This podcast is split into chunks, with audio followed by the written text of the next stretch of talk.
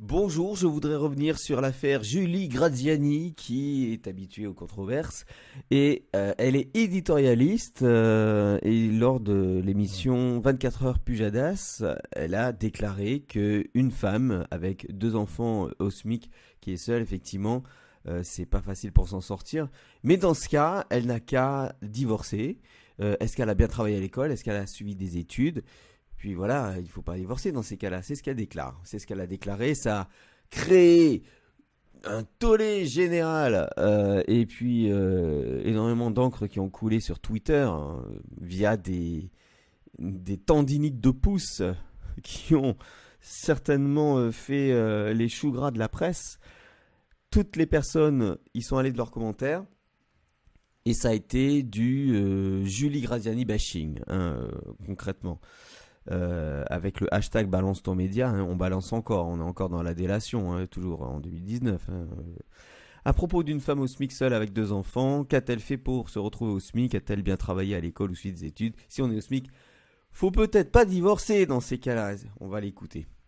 Et la première te dit, j'ai deux enfants, je suis seule, je suis au SMIC. Et je comprends très bien qu'elle s'en sorte pas. C'est sûr qu'elle s'en sort pas à ce niveau-là. Mais à un moment donné, je connais pas son parcours de vie à cette dame. Qu'est-ce qu'elle a fait pour se retrouver au SMIC? Est-ce qu'elle a bien travaillé à l'école? Est-ce qu'elle a suivi des études? Et puis si on est au SMIC, eh ben faut peut-être pas divorcer non plus dans ces cas-là. Si tu veux, à un moment donné, quand on se rajoute des difficultés sur des difficultés et des boulets sur des boulets, on se retrouve dans des problèmes. Non mais horreur, je dis pas que c'est forcément elle qui a divorcé. Peut-être que son mari l'a quitté, ce que tu veux. Ben oui, mais à un moment donné, on assure ses arrières aussi. Non mais peu importe. Je veux dire, à un moment donné, il faut prendre sa vie en main, il faut arrêter de se plaindre, il faut arrêter d'assumer, les, gens... les difficultés.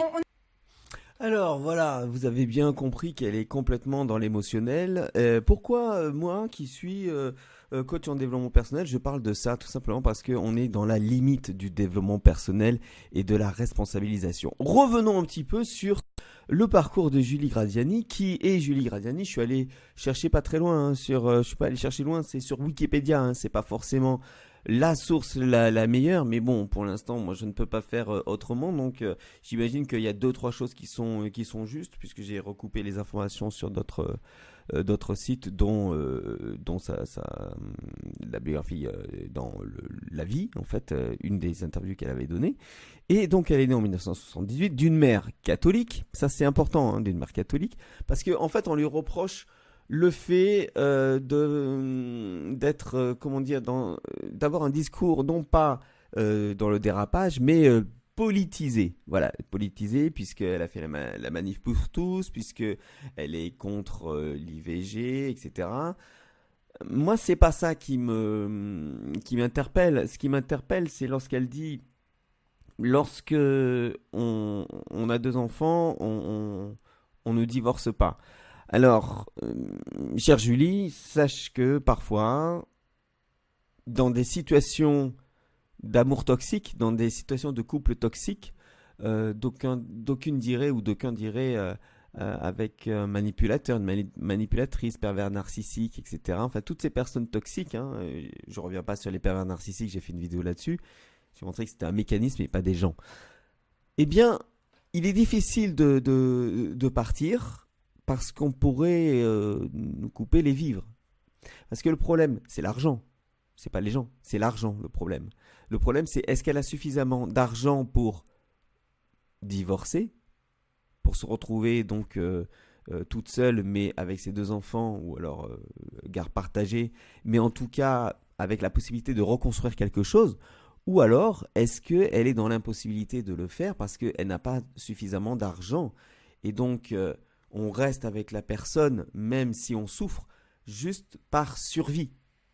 Et là, euh, ça fait polémique parce que justement, ça voudrait dire que euh, sans argent, on on peut pas y arriver, c'est sûr, mais surtout que certaines femmes choisissent certains hommes par facilité parce qu'il a de l'argent et voilà. Mais le problème, c'est que le féminisme est arrivé et on a dit oui, il faut que les femmes travaillent aussi. Et là, Julie Graziani nous dit Oui, mais franchement, euh, est-ce que cette dame a fait des études? Est-ce qu'elle a fait des études pour euh, pouvoir travailler? Alors Julie, je vais t'apprendre quelque chose, c'est que même si tu fais des études, même si tu travailles bien à l'école, même si tu as des diplômes, euh, il est possible effectivement que tu n'aies pas le travail escompté ou que tu n'aies pas de travail du tout ou que tu aies un travail sous-payé, mal payé? D'ailleurs, on dit toujours que les femmes sont moins bien payées à compétences égales. Je ne vais pas revenir là-dessus, mais euh, euh c'est pas complètement juste.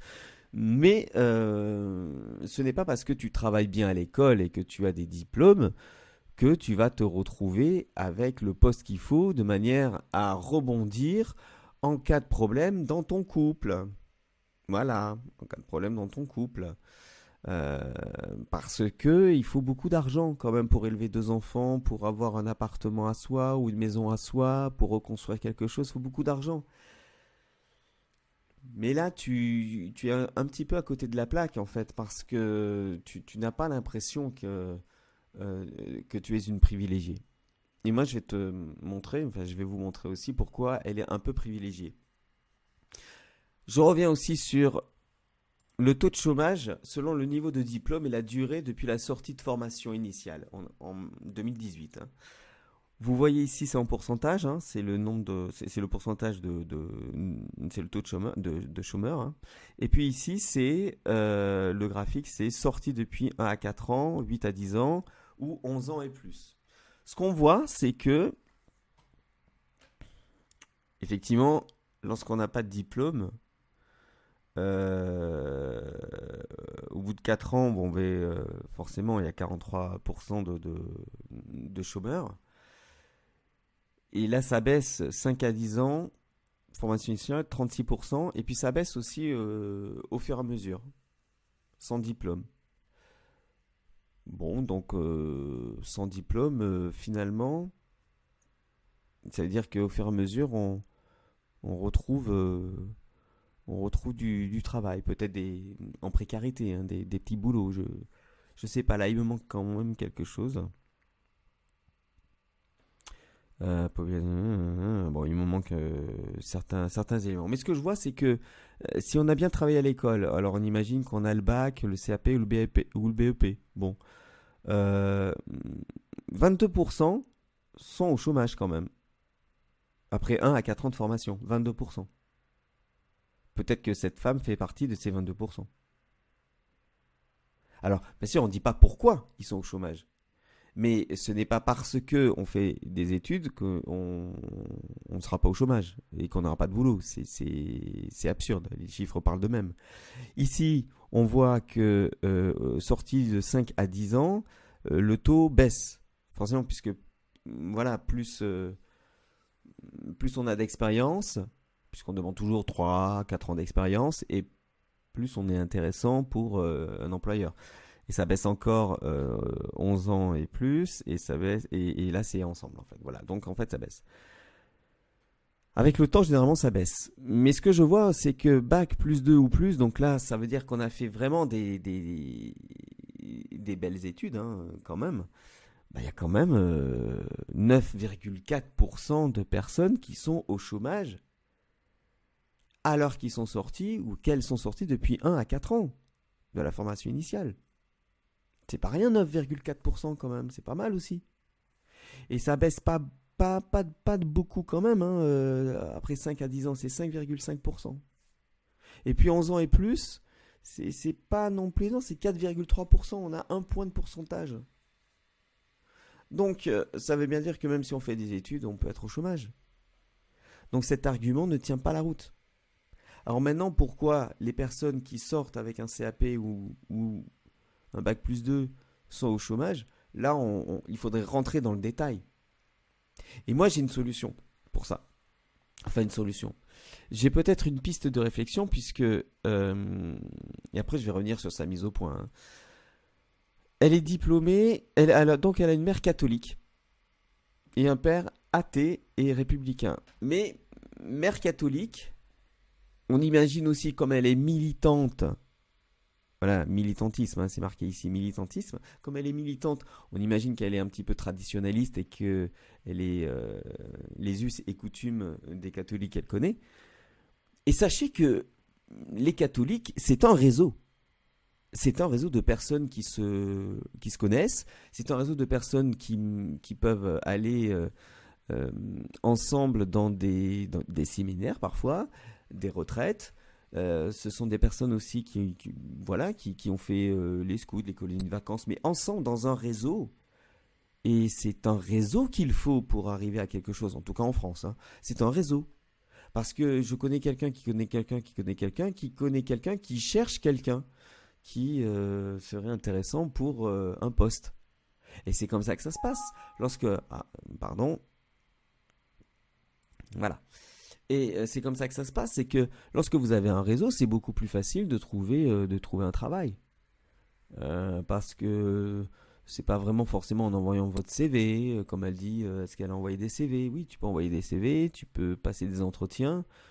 Euh, malheureusement, si tu es en concurrence avec des personnes qui ont un réseau, bah, elles seront plus à même d'obtenir le poste, puisque lorsqu'on a un réseau, ça veut dire que moi qui suis embauché, je connais des gens qui peuvent être intéressants pour mon employeur. Donc en fait, on va prendre les gens non pas uniquement pour leurs compétences, mais pour ce que ils, peuvent donner comme valeur ajoutée.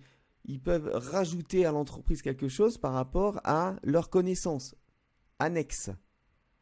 Des avocats, euh, des juristes, euh, des médecins, des neurologues, des scientifiques, je ne sais pas. Euh, moi, par exemple, si je connais quelqu'un, un, avocat, et que je travaille dans, je, pourrais travailler dans dans une boîte euh, qui a des problèmes avec la justice, ce serait mieux qu'on me prenne moi parce que je connais quelqu'un qui connaît quelqu'un, enfin je connais cet avocat qui pourrait éventuellement euh, euh, faire en sorte de redresser la, situation de, cette entreprise. Je, dis peut-être n'importe quoi, mais en tout cas, la logique, elle est là. C'est que euh, c'est comme euh, à, la, télévision, lorsque vous voyez, par exemple, je me rappelle de cette anecdote, c'était euh, quand vous voyez dans la Star Academy, excusez-moi, c'est vieux, mais lorsqu'il y avait Céline Dion qui venait chanter, c'était pas juste pour le bonheur de chanter avec les élèves qui parfois chantaient faux. C'était aussi parce que c'était un accord commercial entre la maison de disques et TF1 qui proposait une exposition, une surexposition du nouveau clip de Céline Dion. On dit voilà, on va vous mettre euh, euh, Céline Dion en avant pendant euh, toute une semaine en prime time, juste avant le journal, et puis, ou alors juste avant un programme qui marche. Et euh, voilà, tous les jours, il y aura, y aura ça. Et en contrepartie, euh, bah, vous venez euh, faire la Star Academy de manière à ce que l'audience arrive. Donc en fait, on ne paye pas les gens pour qu'ils viennent, mais par cet intermédiaire, bah, c'est comme s'il était payé. quoi. Et donc c'est un, un échange de bons procédés. Donc le réseau catholique, sachez que euh, si vous êtes catholique et que euh, vous voulez euh, aller en voyage en France hein, ou même ailleurs, sachez qu'il y aura toujours quelqu'un pour vous héberger. Il y aura peut-être une paroisse qui pourra vous héberger, en tout cas par l'intermédiaire de, personnes qui connaissent. Il y aura des, couvents qui peuvent vous héberger aussi. Donc en fait, voilà, vous ne serez jamais vraiment, vraiment, vraiment dans la merde. Après, je vois quoi? Elle est diplômée d'HEC. Alors pour entrer à HEC, c'est pas vraiment, euh, c'est pas vraiment simple. Et avec tout le réseau qu'elle a eu, à mon avis, elle a fait des petits boulots assez rapidement. Je ne sais pas, hein, peut-être que je spécule sur elle. Hein. Euh, mais ce qui est sûr, c'est que euh, elle n'était pas forcément de la classe la plus populaire, populaire, populaire, populaire, populaire. Hein voilà. Alors que cette dame qui parle à Emmanuel Macron, à mon avis, un peu plus.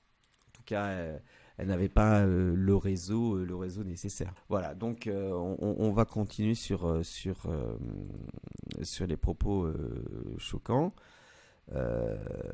qui sont sur l'internaute.com mais en fait qui viennent du site l'incorrect. Donc je vais fermer ça et je vais aller directement sur l'incorrect. Mise au point. Alors je vais commenter l'article. Hein. C'est long hein, cette vidéo, je sais, mais il faut il faut prendre les choses. Voilà. La formule était provocatrice et blessante pour les intéressés, je le reconnais et je présente mes excuses à ceux qui l'ont ressenti comme tel. Mon propos n'était pas de dire qu'une mère de famille en situation de précarité n'avait pas à divorcer. Je sais très bien que les aléas de la vie nous mettent dans des situations inextricables que nous n'avons pas choisies, je veux et je ne veux pas accabler les gens qui pâtissent de ces difficultés. Je sais aussi que certaines personnes partent avec de tels handicaps dans la vie qu'il est difficile de les responsabiliser autant que des personnes ayant vécu une éducation supérieure, ayant fait de bonnes études. Quand vous connaissez la communication non violente, vous avez bien compris que là, on est dans le je comprends, euh, je vois ce qui se passe, euh, voilà, je suis dans l'empathie. Ok. Et le paragraphe suivant. Cependant, donc là on sent que ça va être la merde. Euh, là on sent qu'elle va revenir un peu sur ses propos. Mon propos était d'en appeler avant tout à la responsabilité personnelle au nom de la dignité de chacun. Car même dans des situations difficiles, nous restons responsables des actes que nous choisissons et nous ne pouvons indéfiniment nous retourner vers l'État pour résoudre nos problèmes personnels et pour nous victimiser. Est-ce que cette dame s'est victimisée? Elle a simplement donné sa situation, elle a simplement expliqué où est-ce qu'elle en était, elle a simplement dit comment je fais, comment ça se passe. Elle n'a pas dit oh s'il vous plaît faites quelque chose pour moi, s'il vous plaît. Alors et puis en plus les victimes, il y a des victimes dont euh, on se fout éperdument, puis il y a des victimes et c'est bien qu'elles soient euh, victimes. Hein, voilà, on va pas parler de des victimes qui ont euh, sans arrêt arrêt au pignon sur rue, euh, enfin pignon sur net, quoi. Sur internet, on les voit tout le temps se plaindre. Hein? Je vais pas revenir là-dessus. Mais en tout cas, ce qui est sûr, c'est que là, elle revient sur ses propos puisqu'elle veut que les gens soient responsables. Mais pour être responsable, comme je le disais tout à l'heure, il faut euh, avoir de l'argent. Et je sais que dans le développement personnel, je trouve que c'est une dérive du développement personnel, on dit euh, ce n'est pas à cause de l'argent, ce n'est pas à cause du temps que vous n'avez pas, ce n'est pas à cause de l'État, c'est à cause de vous. Ça veut dire qu'on serait 100% responsable de tout ce qui nous arrive. Ça voudrait dire qu'on serait 100% responsable du fait d'être dans, la précarité. Mais euh, croire qu'il y a une seule cause, en l'occurrence nous, euh, une seule cause qui crée des problèmes, c'est manquer de nuance. Et c'est manquer d'intelligence. Parce qu'un problème a toujours plusieurs causes. Et vous savez le, le répéter à longueur de journée lorsque on parle d'immigration, n'importe quoi, ou de féminisme, ou voilà. C'est toujours, un, la faute des hommes, c'est toujours la faute des... et, et d'un seul coup, lorsqu'on met de la nuance sur ça, c'est-à-dire cette dame qui aurait dû divorcer, parce que l'État ne fait rien pour elle. Là, il n'y a pas de nuance. Là, c'est blanc ou noir. C'est-à-dire, c'est soit tu es responsable de toute ta vie, soit tu penses que c'est à l'État de le faire, mais c'est pas ça le problème. L'État régit un pays avec des règles, avec des lois qui empêchent certaines personnes de faire quelque chose. Essayer de monter une entreprise en France, c'est très compliqué. C'est très compliqué de monter une entreprise en France. Il faut, il faut 15 000 papiers, il faut appeler euh, euh, avec un numéro de téléphone euh, le service concerné, il faut trouver son code NAF, il faut savoir dans quelle catégorie on est. il faut quand même, il faut quand même avoir fait des études pratiquement et pour se lancer. Et puis je parle même pas en ce moment de de la réforme retraite, on est en 2019, hein, de, la, de, la, réforme retraite hein, et de la réforme du chômage, où il va falloir travailler encore plus pour gagner moins et moins longtemps. C'est terrible. Vous n'êtes pas responsable de tout ce qui vous arrive, vous êtes responsable de comment vous allez réagir par rapport aux événements. Et ça, c'est stoïcien. ça date d'il y a longtemps quand même, les Grecs. Hein, euh, c'est stoïcien. Ce n'est pas l'événement euh, qui fait que vous dites que non, c'est pas l'événement le problème, c'est comment vous allez réagir à l'événement. La responsabilité, elle n'est pas sur l'événement qui vous arrive, c'est comment vous réagissez à ça. Mais euh, on peut dire, oui, euh, l'État m'a enlevé mes, mes, aides sociales. L'État m'empêche de faire, de créer une entreprise facilement. si l'État a des responsabilités et des devoirs envers les citoyens. Alors, ni les responsabilités, ni les devoirs, hein, qu'est-ce qu'il lui reste? D'empocher l'argent et de rien faire. Et juste euh, de continuer son agenda politique avec l'Europe. Et avec les puissants. Je sais pas. Mais c'est l'événement qui vous arrive. Et à ce moment-là, vous dites, OK, comment je peux faire face à cet événement? C'est ça qu'il faut apprendre aux gens. Mais ce n'est pas euh, les culpabiliser en disant, tu n'as pas assez bien travaillé à l'école. En disant, euh, tu devrais divorcer. Non, c'est Ok, je comprends. Qu'est-ce qui s'est passé pour que vous soyez dans cette situation? Et on va faire en sorte de vous expliquer comment vous en sortir. Mais culpabiliser cette femme ne, sert à rien. Et Julie Graziani, je suis pas contre toi. Hein. Je suis juste en train de, t'expliquer que peut-être que tu es dans l'illusion de penser que les gens sont comme toi. Et que les gens ont eu peut-être des facilités dont tu n'as même pas conscience. Puisque tu le dis, je crois, euh, un, peu plus, un peu plus loin, que tu remercies ta maman d'avoir soutenu. Bah oui, mais euh, ta maman avait peut-être euh, toutes les ressources nécessaires pour te soutenir. pour parce que je ne sais pas quelle est la situation familiale maintenant, mais peut-être pour te payer l'école qu'il fallait faut savoir une chose, c'est que HEC, il y a même des gens qui savent pas que ça, que ça existe. Moi, quand je suis arrivé à l'université, quand on m'a parlé de cagne et d'hypocagne, je pensais que c'était une langue étrangère. J'avais jamais entendu parler de prépa de ma vie. Je sais, je savais pas ce que c'était une prépa.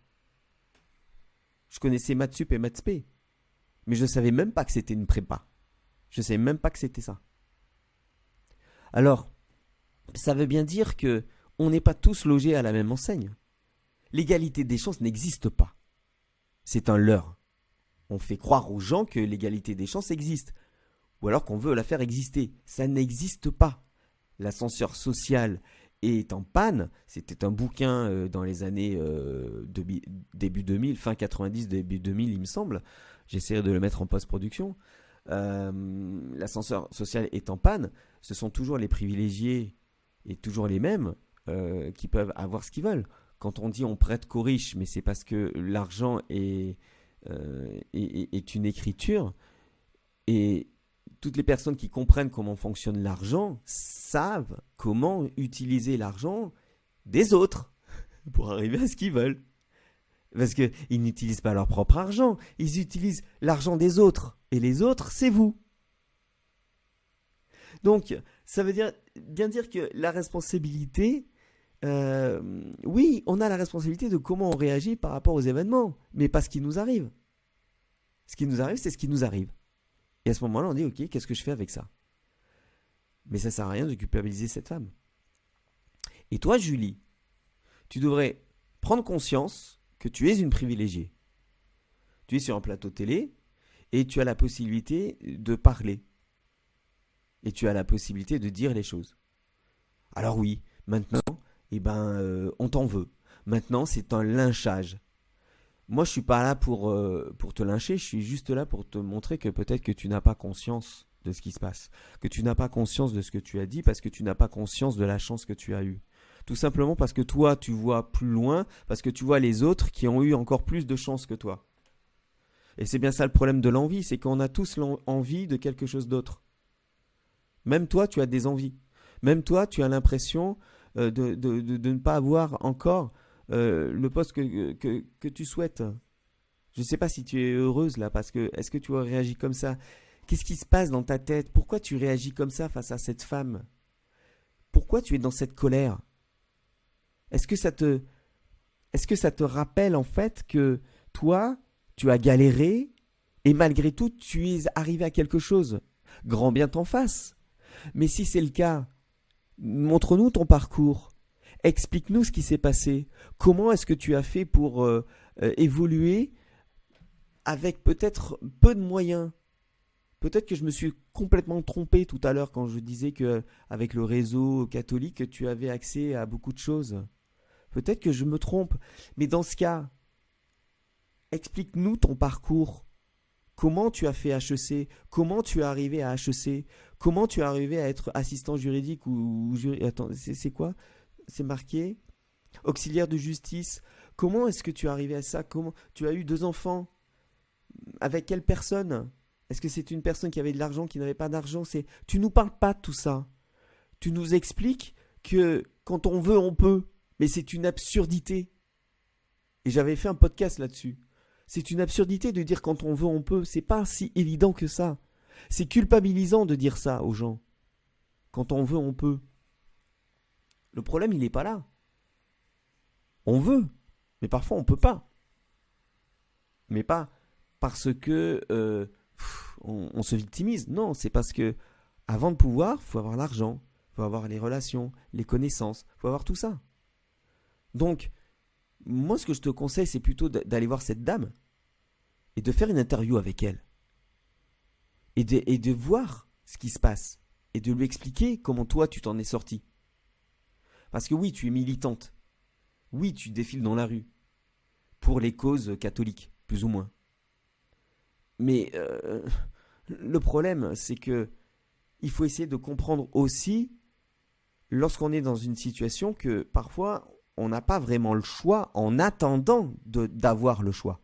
Parce que le choix, c'est un luxe. Le choix, généralement, tu peux l'avoir quand tu as de l'argent ou le réseau. Mais il y a des gens qui disent j'avais pas le choix.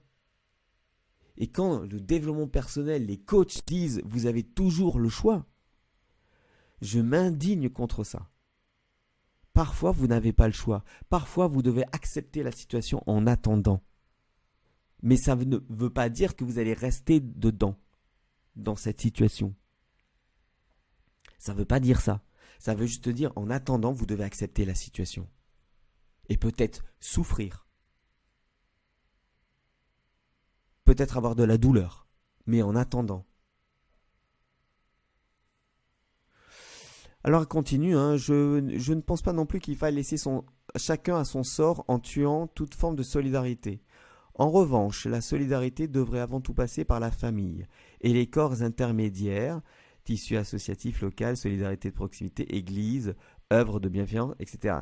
C'est parce que l'État-providence a détruit ces corps intermédiaires de l'individu. Voilà. En fait, ce qui se passe, c'est ça. Elle dit tout et son contraire parce que euh, elle se trouve coincée. Elle se trouve coincée en expliquant que et c'est marrant parce que elle dit l'État a détruit ses corps intermédiaires, que l'individu s'est retrouvé atomisé seul face à l'État, que de décennies en décennies a voulu combler ce vide en s'immisçant de plus en plus dans votre vie privée. Alors c'est très intéressant ce qu'elle raconte, hein, parce que euh, elle dit euh, l'État n'est pas responsable de votre euh, précarité ou de votre situation. Et là, elle est en train de dire que l'État est responsable de... comment est-ce que je pourrais dire ça? l'État a détruit ses corps intermédiaires. En fait, l'État est responsable du fait que les personnes se sentent euh, délaissées parce qu'ils n'ont pas été soutenus par la solidarité de l'Église, les œuvres de bienfaillance, le tissu associatif, etc., euh, etc. Parce qu'il est en train de casser tout ça, l'État, mais il n'est pas responsable.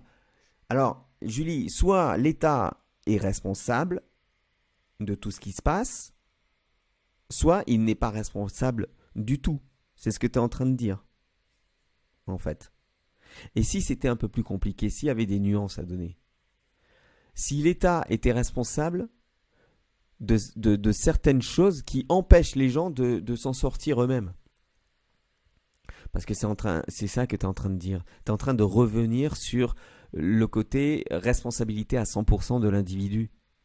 Oui, mais tu parles de solidarité, d'œuvres de, bienfaillance, de solidarité de proximité, d'église, de tout ça, de corps intermédiaire, euh, et de l'individu qui s'est retrouvé seul face à l'État. Donc ça voulait dire que lorsqu'il y avait tout ça, il n'était pas face, il n'était pas seul face à l'État. Donc en fait, ça voulait dire qu'il était soutenu. Donc ça voulait dire qu'il il avait peut-être de l'aide autour de lui. Ça voulait dire qu'il il ne pouvait pas s'en sortir de lui-même, mais il avait tout autour de lui des gens qui pouvaient l'aider. Donc on revient à la responsabilité personnelle qui est insuffisante. C'est comme quand on dit oui, euh, je veux la liberté financière, je serai indépendant financièrement, mais tu l'es jamais complètement. C'est un leurre ça aussi. T'es jamais indépendant. Tu dépends toujours de quelque chose ou de quelqu'un de ton argent, de ta femme, de ton mari, de l'État, de l'Église, de Dieu, de tes croyances, de tes peurs. Allez, je continue. Privé de ce soutien naturel, trop de gens n'ont d'autre choix que de s'adresser à l'État pour résoudre des problèmes issus de leur vie personnelle et dans lesquels, lesquels ils ont de fait une part de responsabilité. Alors Julie, oui, c'est bien de dire une part de responsabilité. Tu vois, à mesure que je suis en train de lire ton article, je te trouve de plus en plus posé et je trouve que tu es de plus en plus consciente de ce que tu as dit et des conséquences. Et lorsque tu dis une part de responsabilité, est-ce que quelqu'un a dit qu'on n'était jamais responsable? Non. Et moi, je te dis, on est responsable de comment on réagit par rapport à ce qui nous arrive. Mais ce qui nous arrive, c'est l'externe. Mais comment on réagit, c'est l'interne. Notre leadership, comme il dirait l'autre. Maintenant, comment tu veux que les gens euh, réagissent si l'État est tout le temps en train de les tuer à petit feu, à coup de réforme, en enlevant l'argent, sans les écouter, alors que ils privilégient d'autres personnes? C'est compliqué. La faute en revient d'abord à la disparition de toutes les formes de solidarité naturelle qui aidaient auparavant les gens au quotidien. Celle du temps où nos anciens s'occupaient des enfants bien avant le business des crèches et des EHPAD. C'est cette forme de solidarité que je veux restaurer, l'État devant, à mon sens, tenir un rôle subsidiaire de filet de sécurité. Tel est le sens de mon propos. Ok, donc en fait, on a bien compris que derrière cette phrase un petit peu choc, tu es en train d'expliquer que ce qu'Éric Zemmour explique aussi, hein, qu'en détruisant la famille, en détruisant euh, tout ce qui euh, était naturel, même si euh, certaines personnes reviennent là-dessus, en détruisant toute forme de solidarité naturelle, en détruisant toute forme de proximité, en détruisant la cellule familiale, on arrive à des conséquences comme ça où il y a des femmes seules avec des enfants qui ne peuvent pas s'en sortir, qui sont dans la précarité et qui demandent de l'aide à l'État. C'est ça que tu es en train de dire. Donc, c'est un dérapage, certes, et comme certains ont dit, c'est aussi un discours un peu politique. Mais tu t'y es mal pris. Tu t'y es mal prise parce que tu as choqué même certaines personnes de la République en marche. C'est ça le problème, c'est que parce que tu étais en direct, tu t'es emballé. Et euh, peut-être que tu n'as pas voulu vraiment dire le fond de ta pensée. Tu es parti sur une émotion qui cachait en fait un discours beaucoup plus logique un discours beaucoup plus idéologique et un discours au fond qui était difficile d'avoir sur un plateau comme ça. Parce que tu es contre l'idéologie actuelle et tu dois faire bonne figure pour faire croire le contraire, pour garder ta place peut-être. Parce que même tu es sur un plateau télé, bien sûr, on t'invite, mais peut-être que tu t'empêches de dire certaines choses. Mais là, ton discours, il est assez juste en fait. Effectivement, en cassant la famille, mais on a créé des problèmes. Ça voulait pas dire qu'il n'y avait jamais de problème parce qu'il y avait la famille.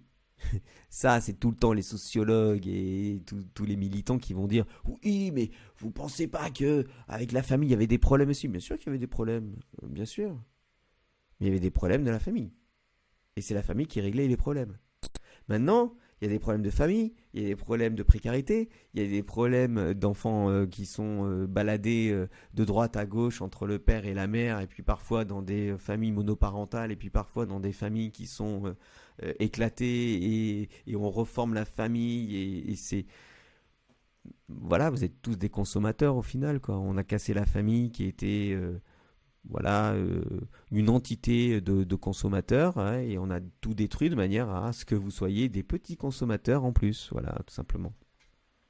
Mais c'est aussi le sens de ton propos, je pense. Sauf que tu t'y es mal prise, tu as t'es parti un petit peu en live. Et euh, moi, le but de cette vidéo, c'est pas de te défendre, de te détruire, c'est de reformer Et c'est de prendre du recul sur ce que tu. Enfin, reformer. C'est de prendre du recul sur ce que tu as dit. Qui n'est pas complètement à jeter. Si on traduit, si on fait un commentaire de phrase, un commentaire de vidéo, un commentaire d'article. Il faut lire entre les lignes. Avec toi, il faut lire entre les lignes. Tu as choqué. Tu t'es excusé et tu as expliqué là dans l'incorrect.org. Allez, euh, allez voir l'article, le mets euh, dans la, description. Et là, tu t'es, tu t'es fourvoyé euh, parce que tu, tu étais dans l'émotionnel. Il aurait juste fallu dire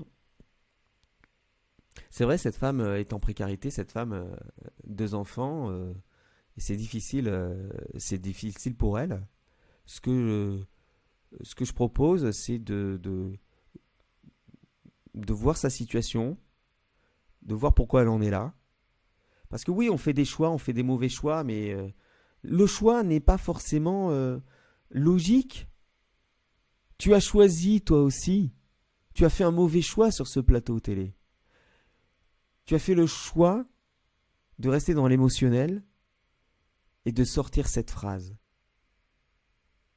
Tu en subis les conséquences. Comme cette dame a subi les conséquences de ses mauvais choix.